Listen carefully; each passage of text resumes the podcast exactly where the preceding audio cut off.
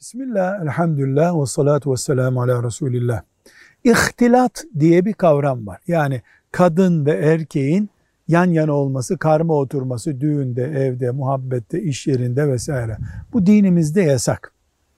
Sosyal medyada ihtilat yani karmalık ne demek? Sosyal medyada kadının profilinde erkeğin yazısı var. Erkeğin profiline kadın yazı yazıyor. E, bu da o bedenlerin bir araya geldiği zamanki ihtilat gibi, karmalık gibi midir din hükmü açısından? Hayır diyoruz.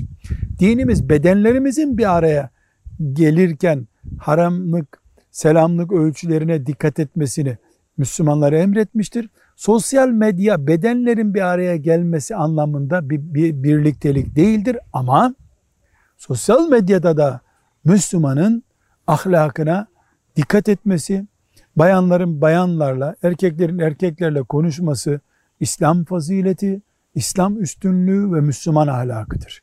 Velhamdülillahi Rabbil Alemin.